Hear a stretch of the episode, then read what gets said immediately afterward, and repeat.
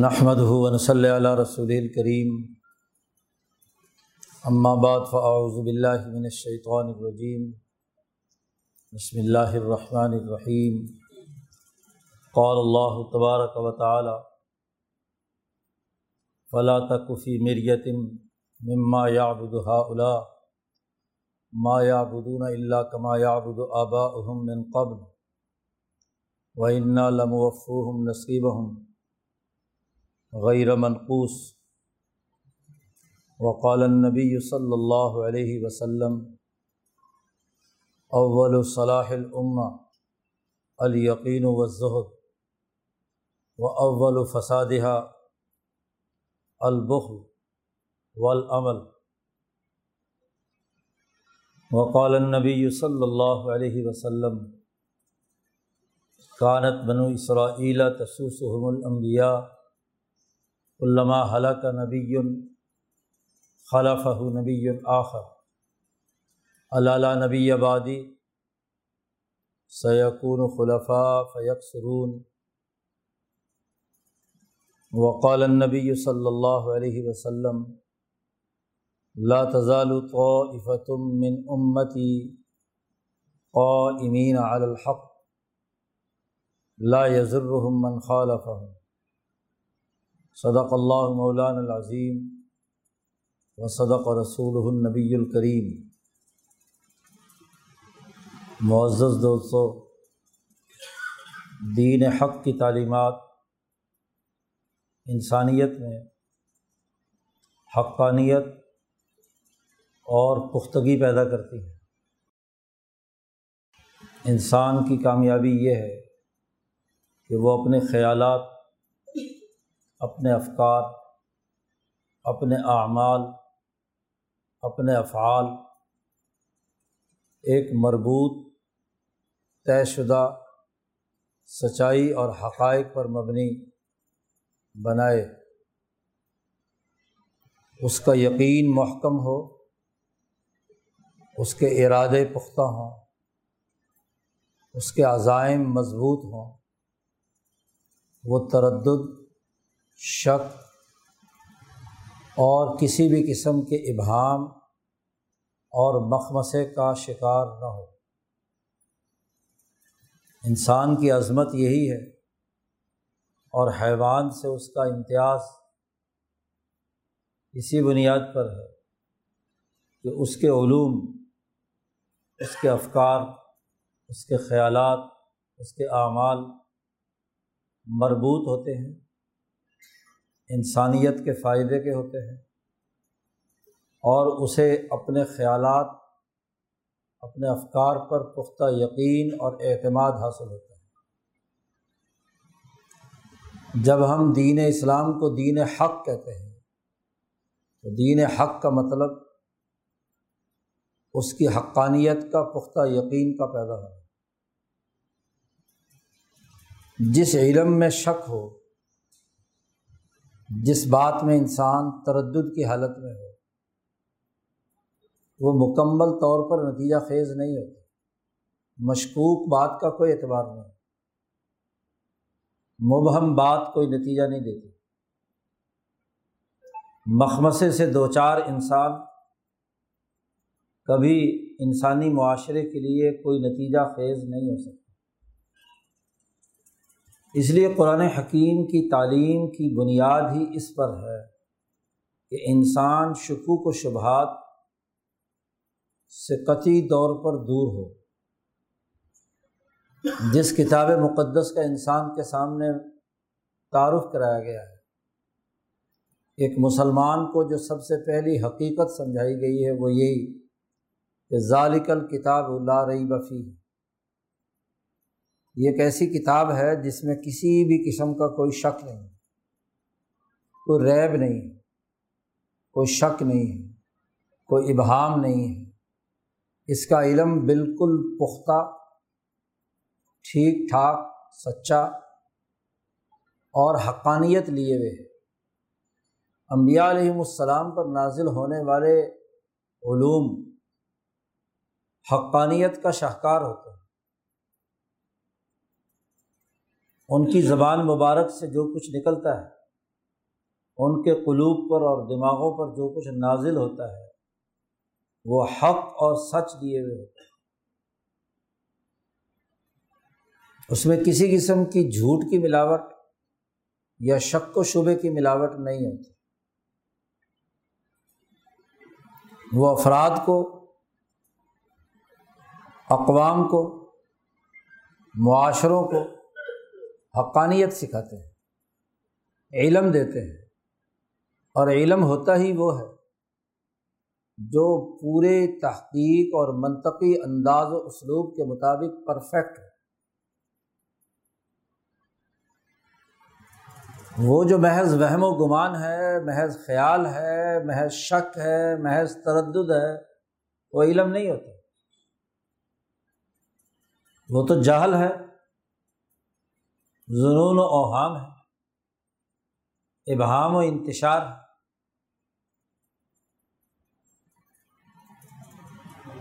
امبیا علیہ السلام اپنی جماعت کی تربیت کے لیے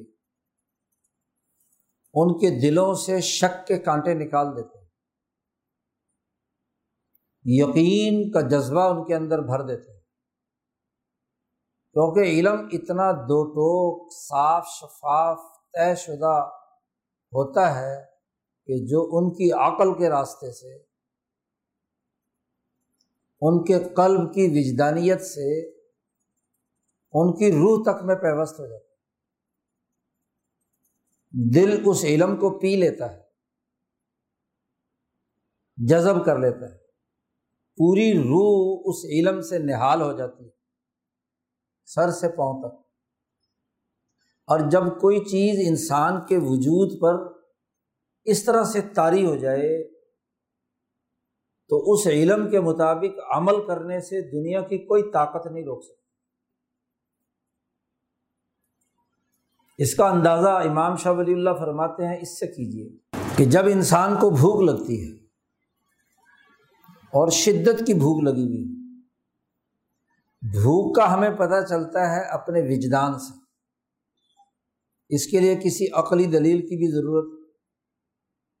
اور اگر کوئی عقل مند کہے، ذرا اس بھوک کو عقلی طور پر ثابت کرو کہ تمہیں بھوک کہاں لگی ہوئی ہے۔ تو کوئی آدمی کسی دوسرے کو دکھا سکتا ہے کہ مجھے بھوک یہاں لگی ہوئی لیکن جب لگی ہوئی ہے، تو سر سے پاؤں تک پورا جسم تمام علمی، عقلی اور عملی قوتیں اس بھوک کی کیفیت کے اندر ایسی رنگی ہوئی ہوتی ہیں۔ اتنا شدت کا علم ہمارے جسم پر طاری ہوتا ہے کہ انسان بے اختیار بھوک مٹانے کی تاز میں مصروف ہو جاتا ہے۔ پیاس لگی ہوئی ہے۔ پیاس کو بجھانے کے لیے اپنی تمام تر توانائیاں خرچ کر رہے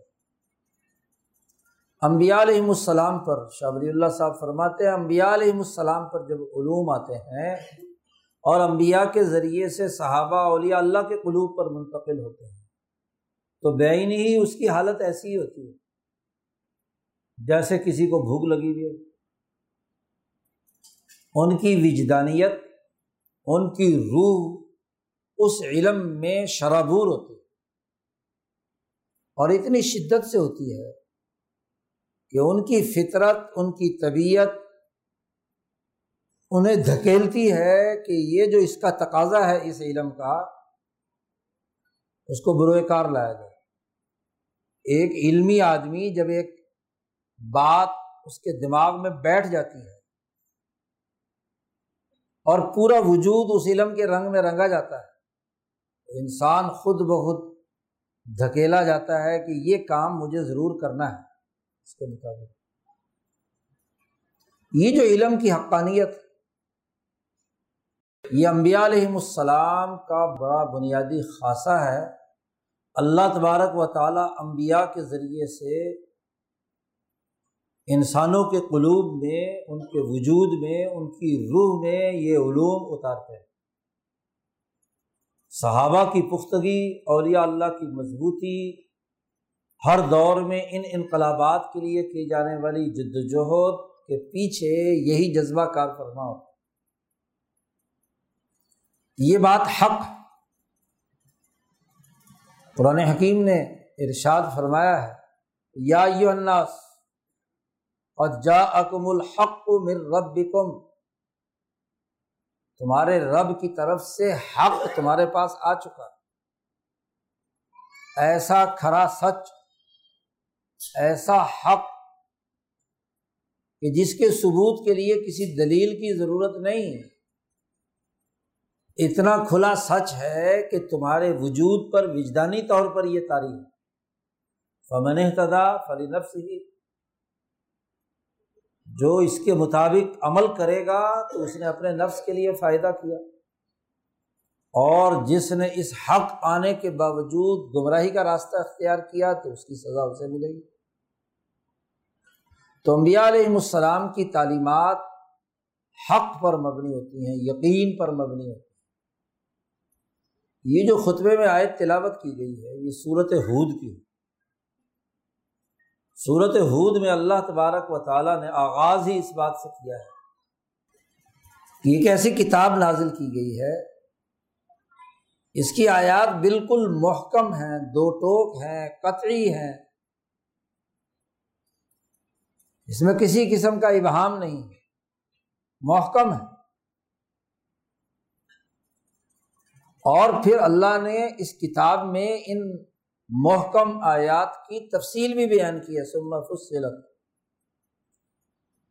یہ محکم اور قطعی آیات اور ان کی تفصیلات اس اللہ کی طرف سے نازل ہوئی ہیں جو حکمت والا ہے اور بہت ہی علم والا ہے۔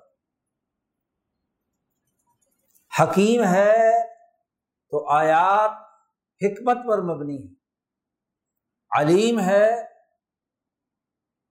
تو آیات کی تفصیل بیان کی ہے۔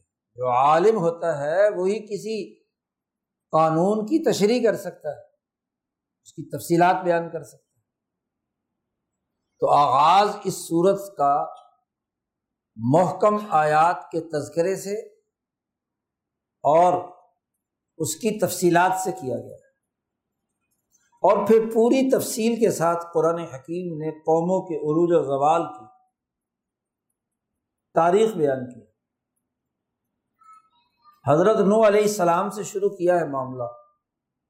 اس صورت مبارکہ میں سب سے پہلے نو علیہ السلام کا قصہ بیان کیا۔ اس کے بعد قوم حود اور قوم صالح کا تذکرہ ہے۔ ابراہیم علیہ السلام کا تذکرہ ہے۔ اصحاب مدین شعیب کا تذکرہ ہے۔ موسا علیہ السلام کا تذکرہ ہے۔ تو نو علیہ السلام سے لے کر حضرت موسا علیہ السلام تک قرآن نے واقعات بیان کیے ہیں، جس میں اقوام عالم کی تاریخ کا تجزیہ کر کے بتلایا ہے کہ جو حق علم کے مطابق کام کرتے رہے انبیاء ان کو انسانی معاشرے میں کیسے غلبہ نصیب ہوا؟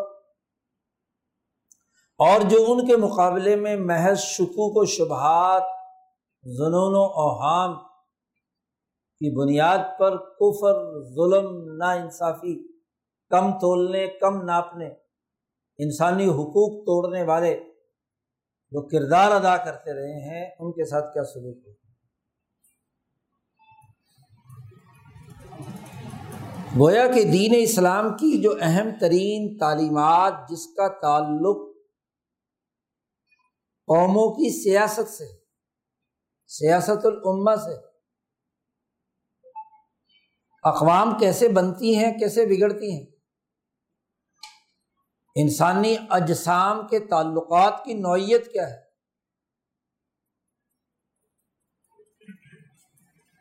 اس کا تحلیل و تجزیہ کیا ہے۔ اور حضرت بوسا علیہ السلام کا پورا واقعہ بیان کرنے کے بعد حضرت محمد مصطفیٰ صلی اللہ علیہ وسلم سے ایک بات ارشاد فرمائی ہے۔ اس آیت کی صورت میں، اس حکم کی صورت میں۔ اے محمد صلی اللہ علیہ وسلم فلاں تقفی میریتن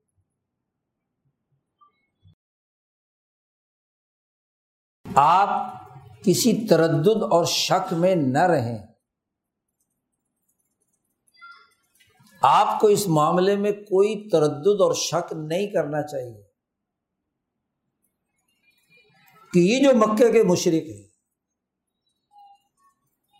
یہ کس کی عبادت کرتے ہیں؟ یہ مشرقین ان کی غلامانہ ذہنیت کیا ہے؟ ان کی ذہنی غلامی کی حالت کیا ہے؟ آپ کو شک نہیں کرنا۔ مفسرین نے کہا ہے کہ رسول اللہ صلی اللہ علیہ وسلم سے کہا جا رہا ہے کہ آپ کسی شک کرنے والے سے کہہ دیں کہ وہ شک نہ رکھے۔ کیونکہ نبی اکرم صلی اللہ علیہ وسلم کو تو کوئی شک تھا نہیں، خود اپنی ذاتی طور پر۔ نبی کے اعتماد اور اس کی، ان کی حقانیت تو بالکل واضح تھی۔ رسول اللہ صلی اللہ علیہ وسلم کو عنوان بنا کر اللہ نے کہا کہ اگر کسی کے دل میں یہ شک یا تردد ہے کہ یہ جو مکے کا سسٹم چلانے والے مشرق ہیں، یہ غلام نہیں ہے یہ کسی کی غلامی نہیں کر رہے۔ پتھروں کی، بتوں کی، ایسے ظالم آباؤ اجداد کی جو ظلم و ستم کی نمائندہ کے نمائندہ رہے ہیں۔ فرعون، نمرود، شداد، حامان انسانیت، دشمن، قوتیں۔ تو آپ کو یہ شک نہیں کرنا چاہیے۔ میریا کا لفظ استعمال کیا۔ عام فہم زبان میں تو اسے شک کہتے ہیں۔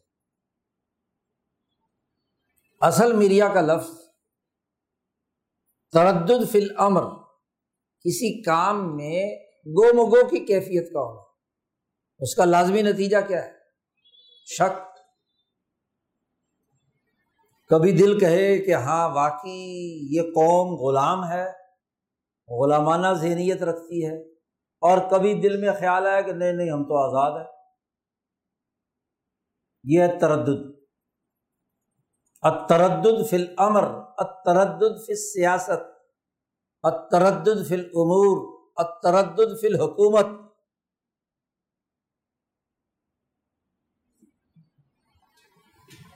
کہ اس کام میں، اس حکم میں، اس حکومت میں، اس نظام میں شک میں پڑ جائے آدمی۔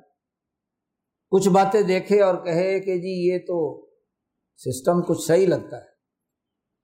کچھ باتیں دیکھے تو کہے کہ یہ سسٹم تو برا ہے۔ اگر کوئی مدو اور کوئی دائی اس سسٹم کے بارے میں شک کی حالت میں، تردد کی حالت میں مشکوک حالت میں ہے۔ تو ظاہر ہے کہ وہ دنیا میں کوئی کام نہیں کر سکتا۔ قرآن حکیم نے نو علیہ السلام کا واقعہ بیان کر کے، ابراہیم کا واقعہ بیان کر کے، شعیب کا قصہ بیان کر کے ہاں جی لوت علیہ السلام کا تذکرہ کر کے موسا علیہ السلام کا تذکرہ کر کے آخر میں کہا، اے محمد صلی اللہ علیہ وسلم، یہ جو مکے کی ریاست جس میں آپ یہاں ٹھہرے ہوئے ہیں آپ جو یہ انقلابی پیغام، ان کے بارے میں جو تجزیہ ہے آپ کا، وہ شک والا نہیں رہنا چاہیے۔ فلا تکفی مریتم مما یا بدو ہا الائی یہ کس کے غلام ہے یہ اللہ کے غلام نہیں ہے بلکہ اپنے جیسے انسانوں کے غلام بنے ہوئے ان کے اندر غلامی رچی بسی ہے۔ ان کا سردار بھی غلامانہ ذہنیت رکھتا ہے، ان کا حکمران بھی۔ ما یابدونا اللہ کما یابد آبا من قبل۔ بڑی کھل کر بات کر دی اللہ تعالی کہ یہ غلامی نہیں اختیار کرتے، مگر بالکل اسی طریقے سے جیسے ان کے آبا و اجداد غلامی اختیار کیے ہوئے ان کے پاس کوئی اور دلیل نہیں ہے اس کے علاوہ کہ بھائی تم ان پتھروں کی غلامی کیوں کر رہے ان سامراجی تغوتی قوتوں کی غلامی کیوں کر رہے کیسر و کسرا کے نمائندے کیوں بنے ہوئے ہو؟ امام انقلاب مولانا عبید اللہ سندھی رحمۃ اللہ علیہ فرماتے ہیں کہ مکے کی ریاست میں تین سیاسی گروپ تھے۔ ایک گروپ وہ جو کیسر روم سے متاثر تھا اس کا نمائندہ بنا ہوا تھا۔ ایک گروپ وہ جو کسرا ایران کا نمائندہ بنا ہوا تھا۔ وہ کسرا ایران کے اتحادی اور اس کی تعریف کو کے پل باندھتے تھے۔ ان کا رجحان اور میلان کسرا ایران کی طرف اور یہ دوسرے لوگ جو عیسائیت سے متاثر تھے، وہ کیسر روم کی حمایت میں؟ کوئی ایک طرف، کوئی اس طرف۔ اور ایک چھوٹا سا تیسرا گروہ تھا، اکا دکا کوئی آدمی ورقا بن نوفل جیسا۔ جو یہ کہتا تھا کہ بھائی، نہ ہم کسرا کے ہیں، نہ ہم کیسر کے ہیں۔ ہم تو حنیفی ہیں۔ حضرت ابراہیم علیہ السلام اور اسماعیل علیہ السلام کا مرکز ہے یہ، تو ہم تو اس حنیفی تحریک کے آدمی ہیں، ہماری تو اپنی ایک شناخت ہے۔ ہم کیوں ادھر یا ادھر جائیں؟ اور وہ کوئی ایک دو آدمی بس، یہی برقع جیسے تھے۔ ان کی کوئی آواز نہیں تھی۔ دبے ہوئے، پیچھے ہٹے ہوئے۔ ان کو اجمالی طور پر تو یہ پتا تھا کہ ہم حنیفی ہیں، ہماری الگ شناخت ہے، لیکن کیا ہے؟ اس کی تفصیلات کیا ہے صدیاں گزرنے کے نتیجے میں وہ تعلیمات اصل مسق ہو چکی تھی بس اتنا تھا کہ اسماعیل اور ابراہیم نے خانہ کعبہ کا طواف کیا تھا تو ہم بھی کریں گے۔ حج کرتے تھے تو ہم بھی حج کریں گے، عمرہ کرتے تھے ہم بھی عمرہ کریں گے۔ لیکن انہوں نے حج عمرے کو کاروبار بنا لیا پیسے بٹورنے کا ذریعہ بنا لیا اپنے مفادات اٹھانے کا ذریعہ بنا لیا اس سے زیادہ کچھ نہیں جانتے تھے۔ تو قرآن کہتا ہے کہ ان کی اکثریت ما یا بدون اللہ کما یابد آبا من قبل، جو صدیوں سے ان کے آبا و اجداد جس جس کی غلامی کرتے رہے ہیں آج یہ بھی انہیں کی غلامیاں کر رہے ہیں۔ ان سے دلیل مانگی جائے کہ بھائی تم یہ کام کیوں کر رہے ہو؟ جو جی، ابا جان کرتے تھے۔ اور کوئی دلیل نہیں ہے۔ تو چونکہ ہمارے آبا و اجداد ان پتھروں کو پوچھتے چلے آ رہے ہیں، ہمارے آبا و اجداد کیسر و کسرا کے ایجنٹ رہے ہیں، تو ہمیں بھی یہ ایجنٹی کرنی ہے۔ اب یہ کوئی دلیل ہے؟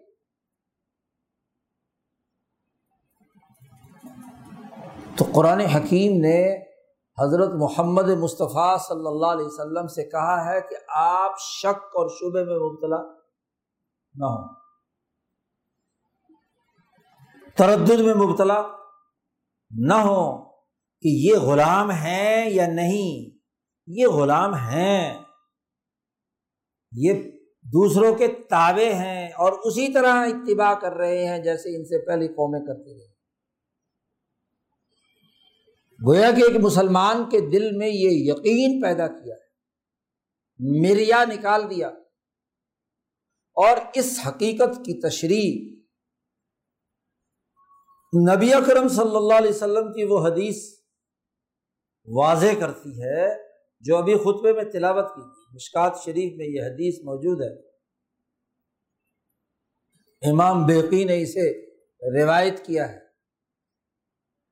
نبی اکرم صلی اللہ علیہ وسلم نے فرمایا کہ اس امت کی خیر اور اس کی صلاح بہتری کا جو سب سے پہلا کام ہے وہ دو باتیں اولو صلاحی حاضل اما اس امت کی بہتری کا سب سے پہلا کام دو باتیں الیقین و زہد سب سے پہلی بات یقین کا پیدا ہو۔ اپنے نظریے پر، اپنی سوچ پر گرد و پیش کے حقائق معلوم کر لینے کے بعد جو سچ اور حق نکھر کر سامنے آئے، آدمی اس پر کیا ہے؟ پختہ۔ یقین رکھے۔ جیسے قرآن نے یہاں امبیا کے واقعات بیان کرنے کے بعد نتیجہ نکالا ہے کہ اس کا لازمی نتیجہ یہ ہے کہ ان ظالموں نے غلامی اختیار کی، غلامانہ ذہنیت اختیار کی، روپے، پیسے کے غلام بن گئے، سرمایہ پرستی کرنے لگے۔ وکدالی کا اخذ و ربی کا ادا اخذ القرا وہی ظالمہ اس سے پہلے کی آیات میں کہا گیا۔ ایسے ہی تیرے رب کی پکڑ ہوتی ہے ان لوگوں پر، ان بستیوں پر، ان ملکوں پر جو ظلم کرنے والے بھائی ظالمہ۔ ناخذ علیم شدید۔ اس کی پکڑ بڑی دردناک اور بڑی شدت کی ہے۔ جیسے نو علیہ السلام کی قوم کو پکڑا اور پانی کے طوفان میں غرق کر پوری کی پوری نسل صفائی ہستی سے مٹا دی۔ جن کے اندر غلامی رچ بس چکی تھی، وہ غلامی ان کے اندر سے نکال کر پھینک ختم۔ صرف وہ لوگ اسی پچاسی بچے جن کے اندر یقین تھا۔ یقین کی کیفیت تھی۔ ان کی بچت ہوئی۔ ابراہیم علیہ السلام کے مقابلے میں جو انسانیت دشمنی کا کردار ادا کرنے والے تھے، صفایا کر دیا۔ سزا یافتہ ہوئے۔ پورے پورے، کیونکہ ظالمہ، وہ بستیاں ظالم تھیں۔ حود علیہ السلام، صالح علیہ السلام، شعیب علیہ السلام، بستیاں اٹھائیں اور اٹھا کر اوپر سے الٹی کر دی۔ اور پھر پتھروں کی بارش۔ قوم لوت کے ساتھ۔ بحر مردار کے کنارے، اس قوم کو اللہ نے اتنی سخت سزا دی کہ اس سزا کے سبب سے پورے بحریہ کیپسین کا پانی کالا ہو گیا۔ بحر مردار اسے کہتے ہیں، بحر میت بھی کہتے ہیں۔ بھائی ظالمہ ظالم تھی اور ہم نے ان کو مضبوطی سے پکڑ کر شدید اذیت میں مبتلا کر تو جو قومیں غلامی اختیار کرتے ہیں، پستی ان کے ذہن میں پیدا ہوتی ہے، دوسروں کی یرغمال ہوتی ہیں، ظلم کرتی ہیں، ظلم سہتی ہیں۔ ان کے حکمران طبقے ظالم ہوتے ہیں، ان کی قومیں اس ظلم کو برداشت کرتی ہیں۔ تو پھر یہ نہیں دیکھا جاتا، مجموعی معاشرہ غلامانہ ذہنیت کا حامل ہے تو ہم نے اٹھا کر انہیں تباہ و برباد کر قوم شعیب، سمندر کے کنارے شہر تھا، بڑا ہستا بستا بحرین، بڑی بندرگاہ تھی، تجارت تھی، کشتیاں آتی تھی مال اترتے تھے اور پورے عراق کی بلکہ پورے ایران کی بڑی بندرگاہ تھی۔ لیکن ان کی بنیادی خرابی کیا تھی کہ کم تولتے، کم ناپتے، جھوٹ بولتے بدیانتی اختیار کرتے، سرمایہ پرستی کے مرض میں مبتلا تھے۔ اور شعیب سے کہتے ہیں کہ بھائی تو ہمیں کیوں روکتا ہے کہتے ہیں کہ تو اپنی نمازیں پڑھا کر اصالات کا تیری نماز تجھے حکم دیتی ہے کہ تو ہمارے مالوں میں مال ہمارے ہیں، کاروبار کا ہمیں پتہ ہے، تجارت کا ہمیں پتہ ہے۔ کیسے کرنی اور کیسے نہیں کرنی، مزدوروں سے کام کیسے لینا ہے، کیسے دینا ہے۔ تو سرمایہ دار کہتا ہے کہ یہ مال کا تو ہمیں پتا ہے، مولوی صاحب مسجد والے کو کیا پتا کہ کیا ہے، کاروبار کسے کہتے ہیں۔ تو تمہاری نماز ہمیں روکتی ہے۔ کہ ہم اپنے مال میں جو چاہے مرضی کریں، تم کون ہوتے ہو ہماری نماز میں مداخلت نماز پڑھ، روزے رکھ، نیکی کے کام کیا کر، اپنے گھر بیٹھ۔ ہمارے کام میں مداخلت مت کر۔ لیکن شعیب علیہ السلام نے کیا کہا؟ ان ارید الاصلاح مستطاع میرے اندر جتنی طاقت ہوگی میں اس کو درست کرنے کے لیے پرعزم ہوں، ارادہ کر لیا ہے میں نے۔ پختگی کے ساتھ، مجھے کوئی شک نہیں کہ تم مجرم ہو۔ اور جب باز نہیں آئے تو اللہ نے پوری بستی کو تباہ و برباد کر کے ایک طرف کر دیا، اجاڑ دیا۔ تو یہ سارے واقعات، تجارتی جو سمندروں کے کنارے شہر ہیں، ان کا بھی قرآن نے تذکرہ کیا۔ وہ جو کسی دریا کے کنارے بستیاں تھیں، ان کا بھی تذکرہ کیا۔ وہ بستیاں جو ریگستان میں تھی قوم عاد و سمود کی یا پہاڑوں پہ تھی قرآن نے ان کا بھی تذکرہ کیا۔ جب حالت یہ ہے تو گرفت میں ضرور آئیں گے۔ اب آپ دیکھیے کہ سارا قصہ سنا کر اب نبی اکرم صلی اللہ علیہ وسلم سے مکے کے ان ظالموں کے بارے میں کہا جا رہا ہے کہ یہ پوری تاریخ پڑھ لو اور تاریخ پڑھنے کے بعد اے محمد صلی اللہ علیہ وسلم، آپ کسی بھی قسم کا شک، کسی بھی قسم کا تردد اس بارے میں نہ رکھیں کہ یہ بھی وہی ہے ان کے ساتھ بھی وہی معاملہ ہونا کیونکہ یہ بھی وہی کام کر رہے ہیں ظلم والے، نا انصافی والے، انسانی حقوق توڑنے والے، انسانیت پر ظلم کرنے والے بھائی یا ظالمہ۔ اب یہ شک نہ ہو تو پھر کیا چیز ہوتی ہے؟ یقین۔ آدمی کو یقین ہوتا ہے تو شک نکلتا ہے۔ اور اگر شک کا کانٹا چبا ہوا ہو تو یقین ہوتا ہے۔ تو امت کی درستگی، خیر خواہی، اس کی صلاح اسی بات میں ہے کہ سب سے پہلے کیا ہو؟ پختہ یقین۔ کہ اللہ بہاد شریف کی غلامی کرنی ہے کسی تاحود کسی فرعون، کسی نمرود، کسی کیسر و کسرا کسی ظالم کی غلامی نہیں کرنی۔ یہ یقین کا پیدا ہو اور اللہ نے جو حکم نبی اکرم صلی اللہ علیہ وسلم کے ضیا انبیاء کے ذریعے سے دیا، تو اس کی حقانیت کو تسلیم کرنا، اس پر یقین۔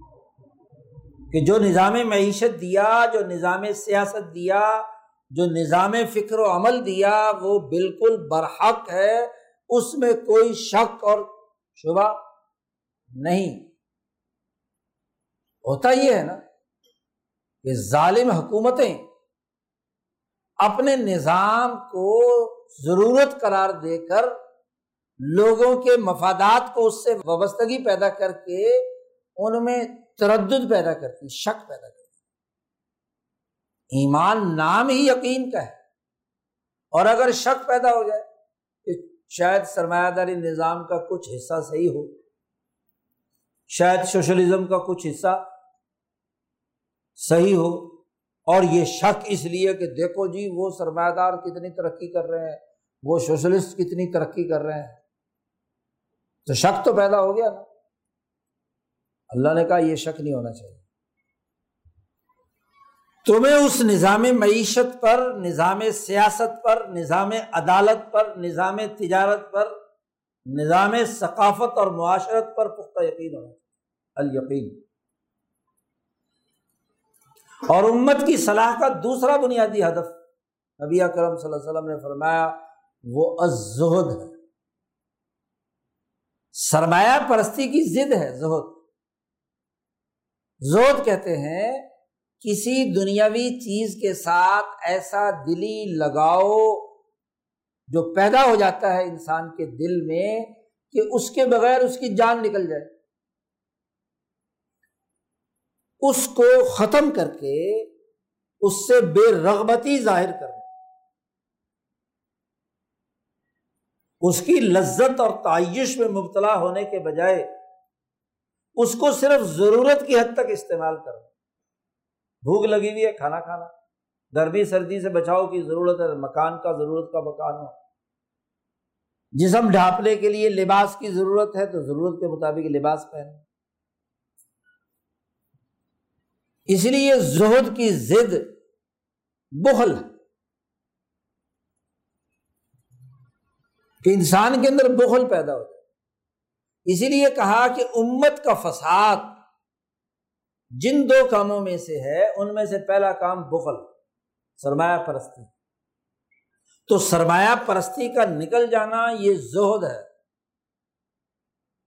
ایک تو وہ اونچے درجے کے زاہدین ہیں، اولیاء اللہ، یا خود نبی کرم صلی اللہ علیہ وسلم نے درویشی اور فقیری میں زندگی بسر کی۔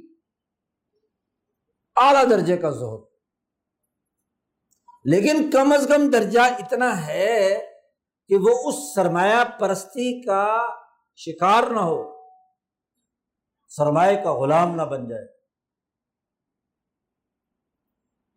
بغل کہتے ہیں اس کو کہ انسان کے دل میں دولت سرمائے اور چیزوں کی اتنی محبت بیٹھ جائے کہ اگر وہ نہ ملے تو مرنے کے قریب ہو جائے۔ میں مر گیا۔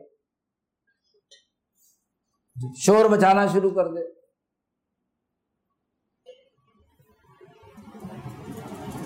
دل نکل گیا گویا کہ اس لیے نبی اکرم صلی اللہ علیہ وسلم نے فرمایا کہ بکیل آدمی جب کچھ پیسے خرچ کرتا ہے تو اس کے سینے کی حالت یہ ہوتی ہے جیسے ایک لوہے کی زرا ہاں جی اس کے چھاتی پر ہو اور اس کی کڑیاں پھنس جائیں تو دل تنگ ہوتا ہے۔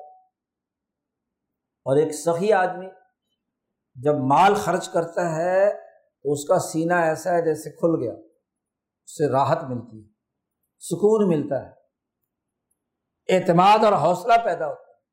دلی خوشی ہوتی ہے کہ کسی دوسرے انسان کی ضرورت میں نے پورا کی۔ کیونکہ وہ مال کو ہاتھوں کا میل قرار دیتا ہے۔ یہ ضرورت کی چیز ہے، ایک ضرورت مند کو ضرورت تھی، میں نے اسے دے دیا، کپڑا دے دیا، پیسہ دے دیا، رہائش دے دی، وغیرہ وغیرہ۔ تو خرابی کی پہلی جڑ بخل اور بہتری کی پہلی جڑ زہد، بے رغبتی۔ دل نہ اس کے ساتھ چپکا کر بیٹھ جائے، بلکہ ضرورت کی حد تک اسے استعمال کرو اور پھر زہد کا بڑا اثر یہ ہے کہ ایک انسان اس دنیا کو اس دنیا کی حد تک محدود رکھے۔ جیسے ایک مسافر سفر کرتا ہے، مختلف جگہوں سے گزرتا ہے، بڑے اچھی جگہ راستے میں آ جائے اور لگے کہ بڑی اچھی ہے تو وہیں ڈیرے ڈال کے بیٹھ جائے گا، منزل میں پہنچے گا۔ کسی اسٹیشن پہ بہت اچھی خوبصورت نظارے موجود ہوں تو وہیں پہ ٹرین سے اتر کر کیا ہے مستقل ڈیرا لال کر بیٹھ جاتا ہے۔ اگر کوئی ضرورت ہے تو کھانے کے لیے اترتا ہے، کھا لیا، پھر سوال ہو گیا۔ ضرورت ہے، پوری کر لی۔ تو زہد میں یہی ہے نا کہ ساٹھ، ستر سال کی دنیا کی یہ زندگی سفر ہے۔ انسان اتنی اعلی مخلوق اللہ نے بنائی ہے، احسن تقویم مخلوق بنائی ہے اتنی اعلیٰ درجے کی یہ پروڈکٹ ہے نفس انسانی، روح انسانی انسانی وجود، کہ یہ صرف ساٹھ، ستر سال ہی نہیں چلے گا۔ اسے تو ہزاروں سال چلنا ہے۔ تو اس طویل سفر میں جو آدمی اختیار کر رہا ہے، اس کے مطابق اسے کردار ادا کرنا ہے۔ کافر اور مسلمان کا بنیادی فرق یہ ہے۔ کہ کافر صرف اس زندگی کو محدود زندگی کو کل سمجھ کر آتینا فت دنیا حسنا کہتا ہے۔ بس موت کے بعد کی زندگی میں وہ سمجھتا ہے، بس مر گیا، کپ گیا، مٹی میں مل گیا، معاملہ ختم۔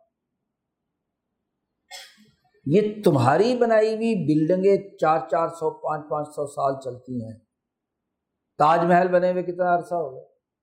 شاہ جہانی مسجد چھٹے والی بنی ہوئی کتنا عرصہ ہو گیا۔ انسانوں کی بنائی ہوئی عمارت خانہ کعبہ کو کتنے ہزار سال ہو گئے؟ انسانوں کی بنائی ہوئے محلات،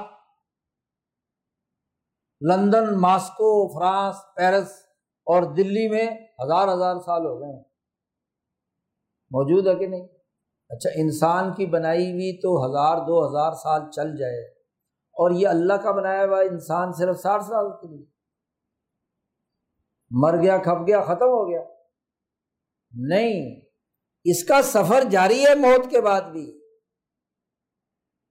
ہمارے ہاں آباز اوبا کو مرے ہوئے کتنے ہزار سال ہو گئے۔ آدم علیہ السلام کو یہاں سے گئے ہوئے آٹھ دس ہزار سال ہو گئے۔ وہ سفر میں ہے نا ابھی تو۔ وہ بھی تو سفر میں ہے اشر قبر میں ہے۔ تمام انبیاء، تمام اولیاء انسان کی اس خصوصیت کی نشاندہی کر تو یہ دنیا ایک سفر ہے، مسافر خانہ ہے۔ اس مسافر خانے میں اگر آدمی دل لگا کے بیٹھ جائے، اس کی چیزوں کے ساتھ اپنے آپ کو کیا ہے، ایسے جوڑ لے کہ اس کی جان نکلے۔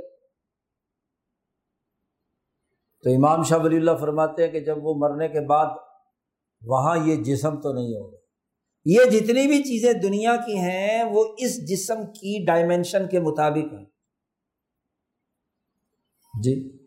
یہاں کا مکان بھی، یہاں کے لباس بھی، یہاں کے غذا بھی، وہ اس وقت جو جسم کی نوعیت ہے، اس کے مطابق۔ اور مرنے کے بعد تو یہ جسم ساتھ ہوگا نہیں۔ وہاں تو ڈائمینشن ہی الگ ہوگی۔ وہاں تو نوعیت ہی کیا ہے؟ الگ ہوگی۔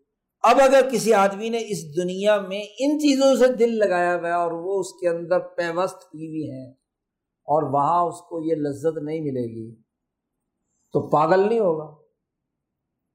عذاب کی حالت میں انتہائی تکلیف کی حالت میں ہوگا۔ حضن و غم کی حالت میں ہوگا۔ ایک آدمی کو ایک چیز کی عادت پڑ جائے اور وہ نہ ملے تو کیا حشر ہوتا ہے وہ؟ اس کے وجود پر کیا گزرتی ہے؟ لیکن اگر اس نے صرف ضرورت کی حد تک ان چیزوں کو استعمال کیا اور باقی اشیاء کو دوسرے انسانوں کی ضرورت پورا کرنے کے لیے اس کے لیے دیا۔ دوسروں کی خیر خائی کی، دوسروں کی ضروریات کو پورا کیا۔ تو اس کے نتیجے میں اس کی روح کے اندر جو کشادگی پیدا ہوتی ہے وسعت پیدا ہوتی ہے، وہ اس کے ساتھ ہوگی وہاں۔ اس کو اپنے اوپر گویا کہ کنٹرول ہے۔ اس لیے وہ صبر، وہ سخاوت، وہ عبادت، وہ ریاضت اس کے کام آئے گی۔ تو ایک مسلمان کے لیے دو باتیں ضروری قرار دیں۔ علمی طور پر یقین کا ہونا۔ اس لیے تمام صوفیہ کرام، جتنے بزرگوں کے سلسلے ہیں، وہ انسانوں کی جو تعلیم و تربیت کا منتہا یا آخری مقام ہے اس کو یقین سے تعبیر کرتے ہیں۔ اور اس یقین کے حصول کے لیے سارے وظائف، ساری ریاضتیں، سارے طریقے بتلائے جاتے ہیں کہ یہ یقین پختہ ہو جائے اس کے اندر۔ یقین کے سفر پر گامزن کرتے ہیں۔ تو روح کی غذا، علم کی وہ کیفیت ہے کہ وہ علم یقین کے درجے پر پہنچ جائے۔ یہ امت کی صلاح اور خیریت کا، اس کی درستگی کا پہلا اصول۔ اور دوسرے اصول کا تعلق انسان کے جسم سے ہے کہ جسم اپنی ضرورت کے بقدر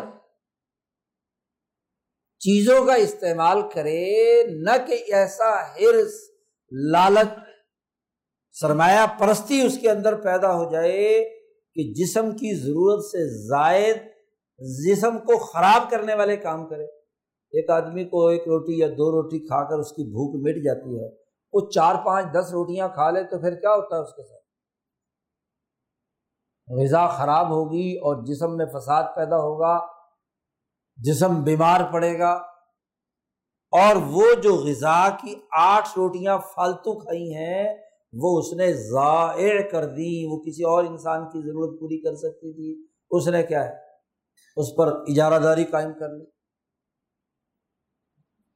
تو ایک روح کی غذا ہے علم اور ایک جسم کی غذا ہے زود تو رسول اللہ صلی اللہ علیہ وسلم نے فرمایا کہ ایک مومن جس میں یہ دو خصوصیتیں پائی جاتی ہیں، یہ امت کی درستگی اور اصلاح کے لیے،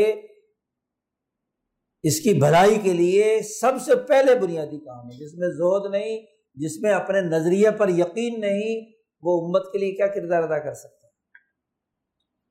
اور اس کی ضد، فساد، ان دونوں کی بالکل متضاد باتیں۔ البغل والعمل سرمایہ پرستی۔ جس کو قرآن حکیم نے کہا ہے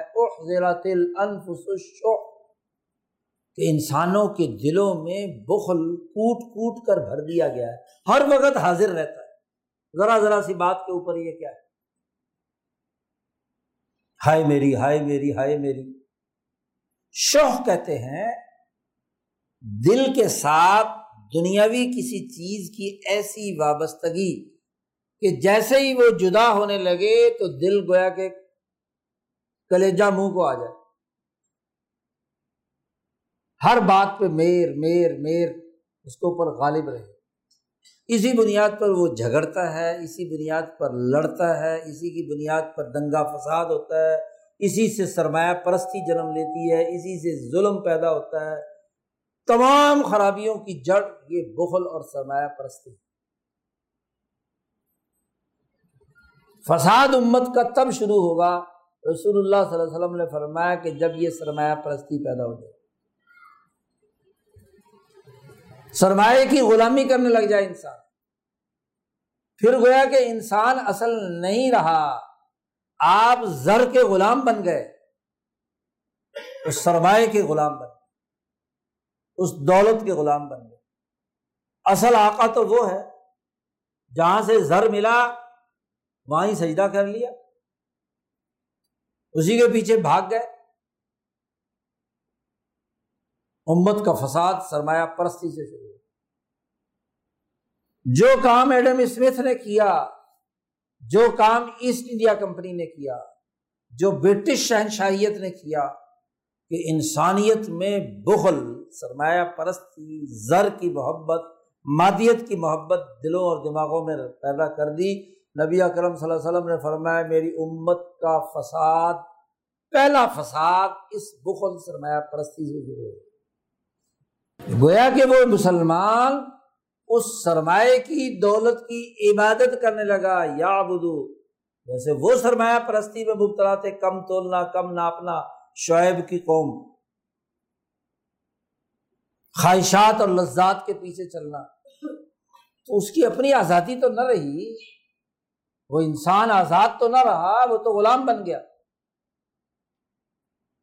سرمایہ کا غلام۔ اور دوسری خرابی بیان کی نبی کرم صلی اللہ علیہ وسلم نے العمل۔ جب یقین نہیں ہوتا نا، اور انسان میں تردد اور شک ہوتا ہے، تو پھر وہ امیدیں پالتا ہے آرزویں پالتا ہے۔ عمل کہتے ہیں آرزو کو، تمنا کو، خواہشات کو۔ تو میری امت کا فساد کا پہلا عمل سرمایہ پرستی، بغل اور دوسری بات فرمائی، امیدیں پالنا عمر بڑی لمبی ہو جائے، یہ کام ایسے نہیں، ایسے ہو جائے، انقلاب آ جائے، آزادی مل جائے۔ خود غلام ہے، غلامانہ ذہنیت رکھتا ہے۔ اور پھر کہے کہ جی میں آزاد ہو جاؤں۔ تو نام آزاد رکھنے سے تو آزاد نہیں ہوگا۔ آزادی تو تب ہوگی کہ جب وہ یقین کی کیفیت میں ہو، اپنے پروگرام پر، اپنے نظریے پر، اپنے دین کی حقانیت پر، اپنی سوچ پر۔ اسی لیے آپ دیکھیں گے کہ جو آدمی یقین کی دولت سے محروم ہوتا ہے، یقین محکم اس میں نہیں ہوتا، وہ آرزویں پالتا ہے۔ اور ان آرزوؤں کا نتیجہ یہ ہے کہ کبھی ایک ڈگڈگی بجانے والا آتا ہے، ساری قوم اس کے پیچھے چلنا شروع ہو جاتی ہے۔ کبھی دوسرا ڈگڈگی بجانے والا آتا ہے، ادھر چل پڑتی ہے۔ کیونکہ خواہش ہے نا کہ ہم آزاد ہو جائیں، خواہش ہے کہ ہم ترقی یافتہ بن جائیں۔ خواہش ہے کہ عدل کا نظام بن جائے۔ خواہش ہے کہ ہم دنیا میں باوقار قوم کی حیثیت سے ہوں، لیکن یقین نہیں ہے، علم نہیں ہے۔ شعور نہیں ہے، فہم نہیں ہے، بصیرت نہیں ہے۔ کوئی حقانیت پر مبنی نظریہ نہیں ہے، کوئی سائنٹیفک تجزیہ نہیں ہے۔ پختگی نہیں ہے۔ اور آرزوؤں والے تو ایسے ہیں کہ خواہشات کی ایک لمبی لسٹ ہوتی ہے ان کے سامنے۔ یہ بھی ہو جائے، یہ بھی ہو جائے، یہ بھی ہو جائے۔ آج یہ دو خرابیاں ہمارے اندر پیدا ہے سرمایہ پرستی، بخل۔ سرمایہ پرستانہ نظام کی غلامی۔ اس کی اطاعت، اس کو ماننے پر یقین ہے۔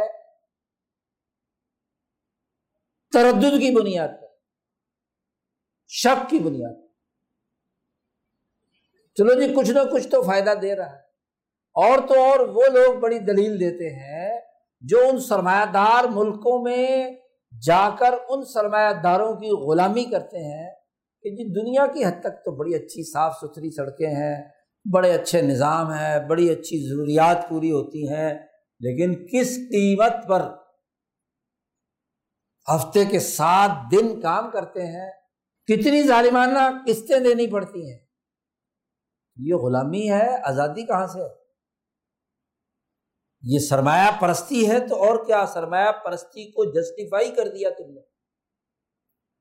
دلائل دیے جاتے ہیں کہ آخر سرمایہ دار نے سرمایہ کاری کی ہے، لہذا اس کو اپنی مرضی کا پرافٹ رکھنے کی اجازت ہے۔ اس بیچارے غریب، مزدور کسان جس نے زمین کھودی، گندم کاشت کی، فصلیں کاشت کی، اس نے بھی تو محنت کی، اس کا حق کہاں گیا؟ جس مزدور نے فیکٹری میں کام کیا، محنت کی، مشقت کی، اس کا حق کہاں گیا؟ وہ سرمایہ دار جو صرف ایک جگہ بیٹھ کر ان مجبور مزدوروں سے کام کرواتا ہے، اس کے حق کے نام پر اس کی لوٹ زوٹ تو جائز ہو جائے اور جو کام کاج کرنے والا ہے، وہ بنیادی انسانی حقوق سے محروم رہ جائے۔ یہ کون سی دلیل ہے؟ اور پھر وہ مزدور، وہ کسان، وہ کاشتکار، وہ محنت کش، وہ کام کرنے والا امیدیں پالے۔ یعنی غلامی اختیار کرے اپنے وڈیرے کی، اپنے سرمایہ دار کی، اپنے ظالم کی، اپنے ظالم سسٹم کو قبول کرے اور کہے کہ اس کو دور کرنے کے لیے کیا کرنا چاہیے؟ امیدیں پال لو۔ امیدیں پال لو، کبھی ایک لیڈر، کبھی دوسرا لیڈر، کبھی تیسرا لیڈر۔ تو خواہشات پالنے سے دنیا میں نتیجہ نکلتا ہے۔ سرمایہ پرستی کی غلامی موجود ہو تمنا اور آرزویں دماغوں میں گھسی ہوئی ہوں۔ نبی اکرم صلی اللہ علیہ وسلم نے فرمایا، اول فساد حاضل اما اس امت کے فساد کا پہلا بنیادی کام یہ غلط ذہنیت، یہ پست ذہنیت۔ یہ اس حدیث نے نقشہ کھینچ دیا۔ اور بتلا دیا کہ جو غلامانہ ذہنیت رکھتے ہیں، ان کے بارے میں اللہ نے واضح کر دیا۔ بھائی نصیب غیر منقوس ہم ضرور بھی ضرور ان کی اس غلط کاری، اس شکوک و شبہات، اس غلامی کی پستی کا پورا پورا ان کا حصہ اور ان کا بدلہ دیں گے بغیر کسی کمی کے۔ جس میں جس درجے کی غلامانہ ذہنیت ہوگی، جس میں جس درجے کا بخل ہوگا، جس میں جس درجے کی امیدیں اور آرزویں ہوں گی، جس میں جس درجے کی خرابی ہوگی، ہم اس کے مطابق اس کو پورا پورا بدلا دیں گے۔ وہ فیت کل نفسم دماغ کا سبق ہر نفس کو جو اس نے کام کیا ہے، اس کا پورا پورا بدلا ملے گا۔ کوئی کمی کو تعین غیر منقوص کوئی کمی نہیں ہے کوئی نقص نہیں ہے اور جس نے یقین اور سرمایہ پرستی سے برات کا اعلان کیا اور صلاح حاضل اما کا کردار ادا کیا اس نے کہا کہ اس کا نصیبہ خیر کا ہے تو اس کو بھی اس کے خیر کا پورا پورا بدلا دے گے اس لیے مفسرین نے کہا یہاں جو نصیبہ ہم بیان کیا ہے، یہ ہر ایک کا نصیبہ ہے۔ یعنی اس کی کارکردگی ہے، اس کا عمل ہے، اس کا یقین اور بے یقینی، اس کا بغل اور اس کی آرزوئیں، اس کے مطابق اس کو نتیجہ دیا گیا۔ قرآن حکیم کی عیسائیت نے نقشہ کھینچ کر غلامانہ ذہنیت والوں کا تجزیہ کیا اور یہ حقیقت واضح کی کہ اے مسلمانوں، تمہیں اس میں تردد اور شک میں نہیں پڑنا چاہیے۔ لا تکفی مریتن۔ تم مریا میں مبتلا مت ہو، شک میں مبتلا مت ہو۔ تردد مت کرو۔ آج کا المیہ یہ ہے کہ آج ہماری قوم کے فساد کے یہ دونوں سبب پوری طاقت اور توانائی کے ساتھ ہم پر مسلط ہے۔ ایک بغل اور ایک عمل۔ ہماری قوم ہے، تمناؤں اور آرزوؤں کے پیچھے بھاگ رہی ہے۔ پچہتر سال ہو گئے۔ پہلے دن سے تمہارے لیڈروں نے، تمہارے رہنماؤں نے تمہیں کس کے پیچھے لگا دیا؟ امیدیں پالو۔ امید ہے آئی ہوپ یہ آئی ہوپ کیا چیز ہے؟ امید ہے کہ یہ ہوگا، امید ہے کہ یہ ہوگا، یہ امیدیں سے نتائج نکلتے ہیں۔ ٹھوس علم کیا ہے؟ حقیقت کیا ہے؟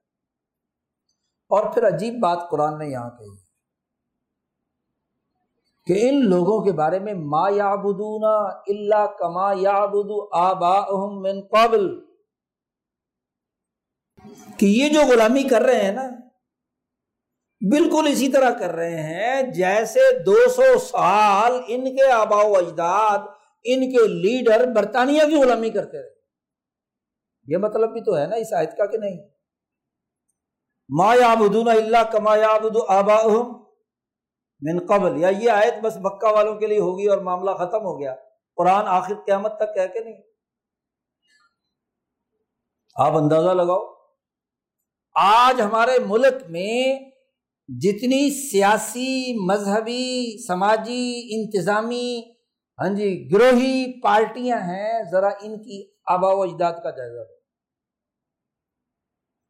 کہ یہ کن آبا و اجداد کی نسل سے تعلق رکھتے ہیں؟ غلامی کے زمانے میں ان کے آبا و اجداد کا رویہ کیا تھا؟ غلامی کا تھا یا آزادی کا تھا؟ اگر ان کے آبا و اجداد غلامی کا کام کرتے رہے ہیں، آپ دیکھیے کہ ان کی نسلیں آج بھی غلام ہیں۔ وہ پارٹیاں، وہ گروہ جنہوں نے دو سو سال برطانوی سامراج کی غلامی کی ہے، وہ سیاسی پارٹیاں ہوں، وہ بیوروکریسی ہو، وہ عدلیہ کا ڈھانچہ ہو، وہ مذہبی نمائندے ہوں۔ بڑی جامع بات کہی ہے۔ تو ان کے ابا جان کو دیکھو۔ جو مولوی یہاں اس سسٹم کی تعریفیں کرے تو دیکھو اس کا ابا جان کون تھا۔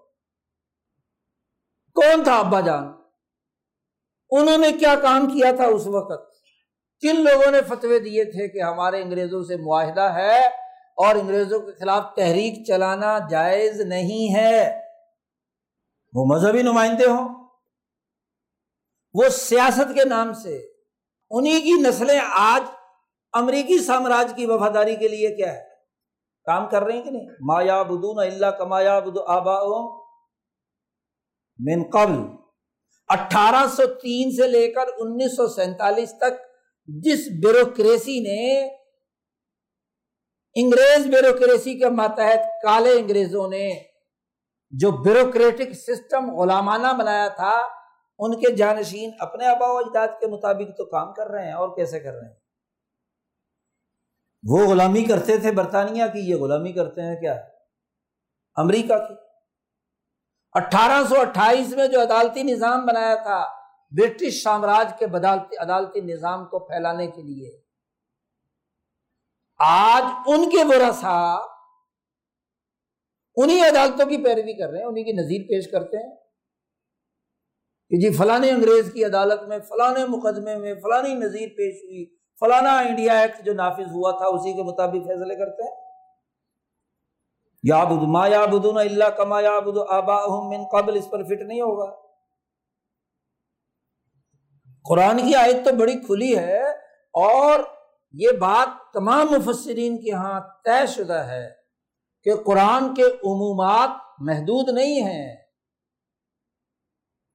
جی وہ تو قیامت تک کے لیے بنیادی اثاثی اصول فراہم کرتے ہیں۔ تجزیہ کرو اس آیت کی روشنی۔ جی۔ وہی پولیس جو غلامی کے زمانے میں ان کی وفاداری کا کام کرتی تھی اور امن و امان کے بجائے دہشت اور خوف کا مرکز تھی، آج بھی ہے کہ نہیں؟ تو یہ بھی آج بھی وہی انہیں کی غلامی۔ کوئی ایک شعبہ لے لو، معیشت کا شعبہ لے لو، دفاع کا شعبہ لے لو سیکورٹی کا فورس شعبہ لے لو، تو وہ وہی کام کر رہے جتنا مرضی سے پھیلا لو۔ ما یا بدون اللہ کما یا آبا من قبل۔ قرآن بڑی کھلی کھلی باتیں کرتا ہے۔ اور پھر قرآن کہتا ہے کہ تمہیں شک نہیں ہونا چاہیے۔ لا تکوفی میریتن ان کی غلامی پر، ان کے آبا و اجداد جیسے غلامی کر رہے تھے، یہ آج ایسے ہی غلامی کر رہے ہیں۔ اے محمد صلی اللہ علیہ وسلم اے امت محمدیہ، لا تکوفی میریتن یقین پیدا کرو۔ اس تردد سے نکلو، اس شک کی حالت سے نکلو۔ یقین پیدا ہونا چاہیے کہ یہ بے آئینی ہی وہی ظالمانہ سسٹم ہے جو غلامی کی احساس پر نو آبادیاتی دور کے تقاضوں کے تحت بنایا گیا تھا۔ اس سے ہٹ کر کچھ نہیں ہے۔ اس بات میں کوئی شک نہیں ہونا چاہیے۔ یہ وہ آزادی اور حریت کی بات تھی جو شاہ الہند کے قلب کے اندر موجزن تھی۔ کوئی پرواہ نہیں کی انہوں نے۔ تو ان کے شاگرد بات مانتے ہیں، نہیں مانتے؟ ہاں جی ان کے مرید مانتے ہیں کہ نہیں مانتے؟ وہ اگر تردد میں ہے شک میں ہے ذرا شیخ الہند نے جب تحریک ترک موالات اور تحریک خلافت کا فتویٰ دیا تھا، اس کے مقابلے میں فتویٰ دینے والوں کی ذرا فتوے کی زبان دیکھو۔ وہ فی مریتن تھے۔ تردد کی حالت میں تھے۔ کھینچ تان کر ادھر ادھر سے دلائل دے کر کیا کوشش کر رہے تھے کہ جسٹیفائی کریں انگریز کے حکومت کو اور اس کے مقابلے کی جد وجہد کو رد کریں۔ لیکن شیخ الہند یقین کی اس دولت سے مالا مال تھے۔ مستحکم یقین کہ اس وقت کا برطانوی سامراج یہ وہی کام کر رہا ہے جو ابو جہل کا نظام مکے میں کر رہا تھا، وہ کیسر و کس طرح کر رہا تھا۔ لہذا اس سے آزادی حاصل کرنا، انسانیت کو آزاد کرانا، یہ لازمی اور ضروری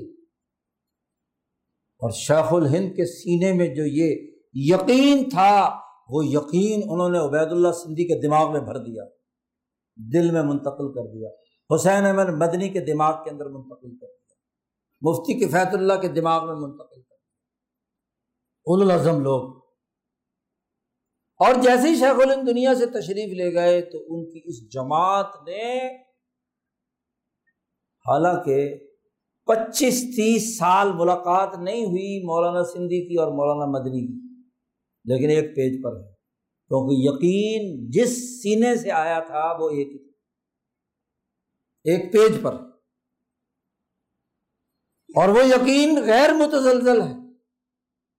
جد جدوجہد فکر، عمل، کردار، اسی یقین کی اساس پر، اور اسی زہد کی اساس پر۔ آپ دیکھو، نبی اکرم صلی اللہ علیہ وسلم نے فرمایا، امت کی صلاح یقین اور زہد میں ہے۔ ان دونوں کے معیار پر ذرا شیخ الہند کو پرکھو۔ حاجی امداد اللہ کو دیکھو، حضرت نالوی حضرت گنگوئی کو دیکھو، حضرت مدنی، حضرت سندھی، حضرت مفتی کفایت اللہ کو دیکھو۔ دو باتیں ہیں کہ مال سے بے رغبت، سرمایہ پرستی قریب کو بھی نہیں، کرائے کے معمولی سے مکان پر حضرت مدنی نے دیوبند کے اندر چھبیس ستائیس سال پڑھایا، اس پر زندگی بسر کر دی۔ زود و تقوا کے اعلیٰ مقام پر، سرمایہ پرستی نام کو بھی نہیں، اور آزادی ہند کے بعد ہندوستان کی حکومت نے سرکاری طور پر ایک بہت بڑا اعزاز جو ہر فریڈم فائٹر کو دیا تھا، حضرت مدنی کو دینا چاہا، اور اس کے پیچھے بہت بڑی رقم بھی تھی اس زمانے کے اعتبار سے۔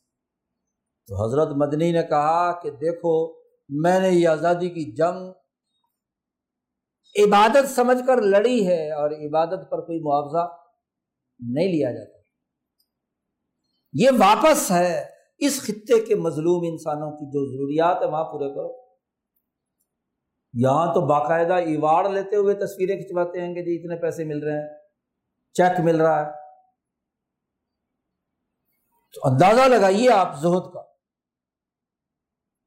حضرت سندھی رحمت اللہ علیہ زہد کی وہ تصویر کے مخالفین بھی مانتے ہیں کہ ایک ٹیڈی پیسہ یعنی مینگنیوں سے بھی کم یعنی قیمت تھی اس روپے پیسے۔ جیب میں چار ٹکے بھی ہیں، اپنی بھی روٹی کھانی ہے۔ باہر سے بندہ آ گیا، اس نے مانگ لیا، نکالا، سب کچھ دے دیا۔ زود کے کسالے مقام پر ہے۔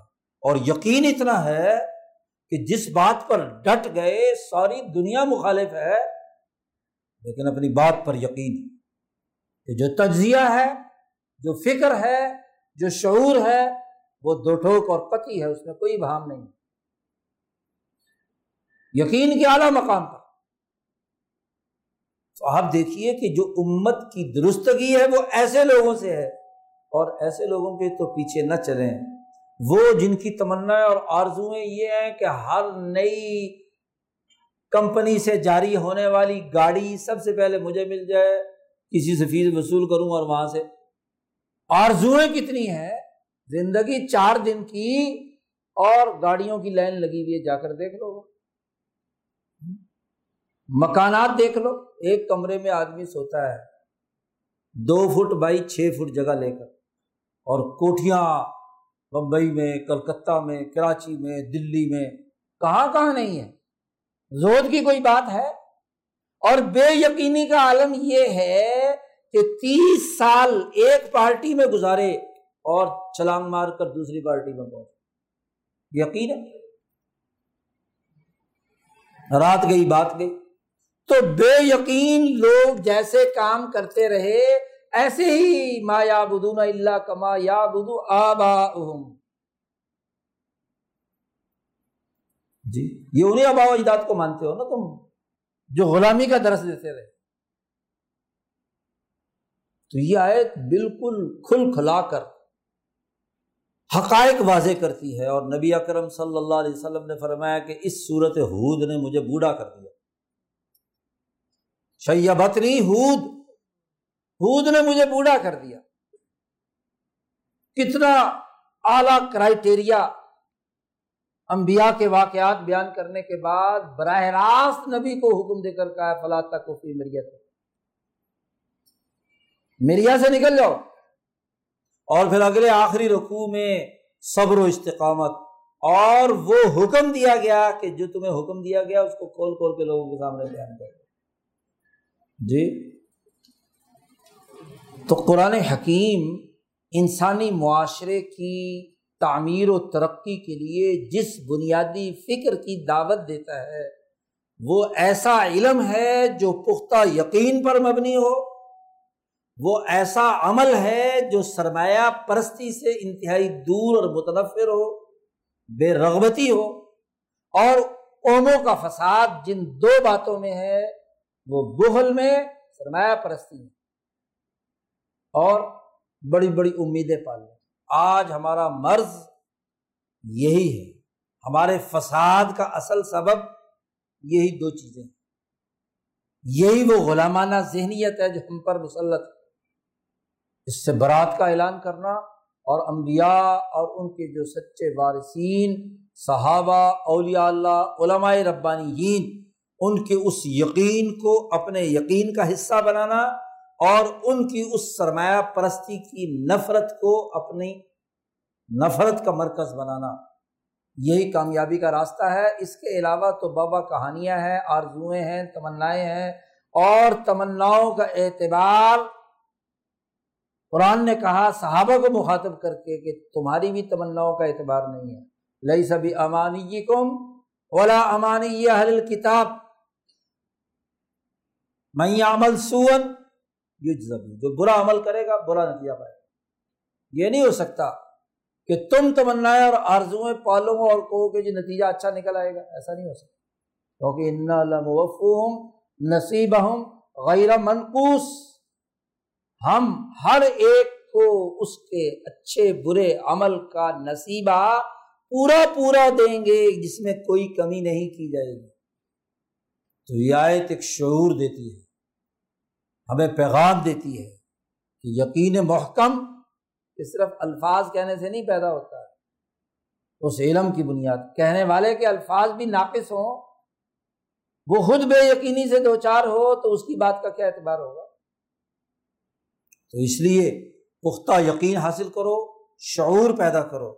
دین کی حقانیت پر ایسا یقین ہو کہ دنیا کا کوئی سسٹم، کوئی نظام، کوئی کردار آپ کے اس یقین کو متزلزل نہ کر سکے۔ اور سرمایہ پرستی کی لانت کے خلاف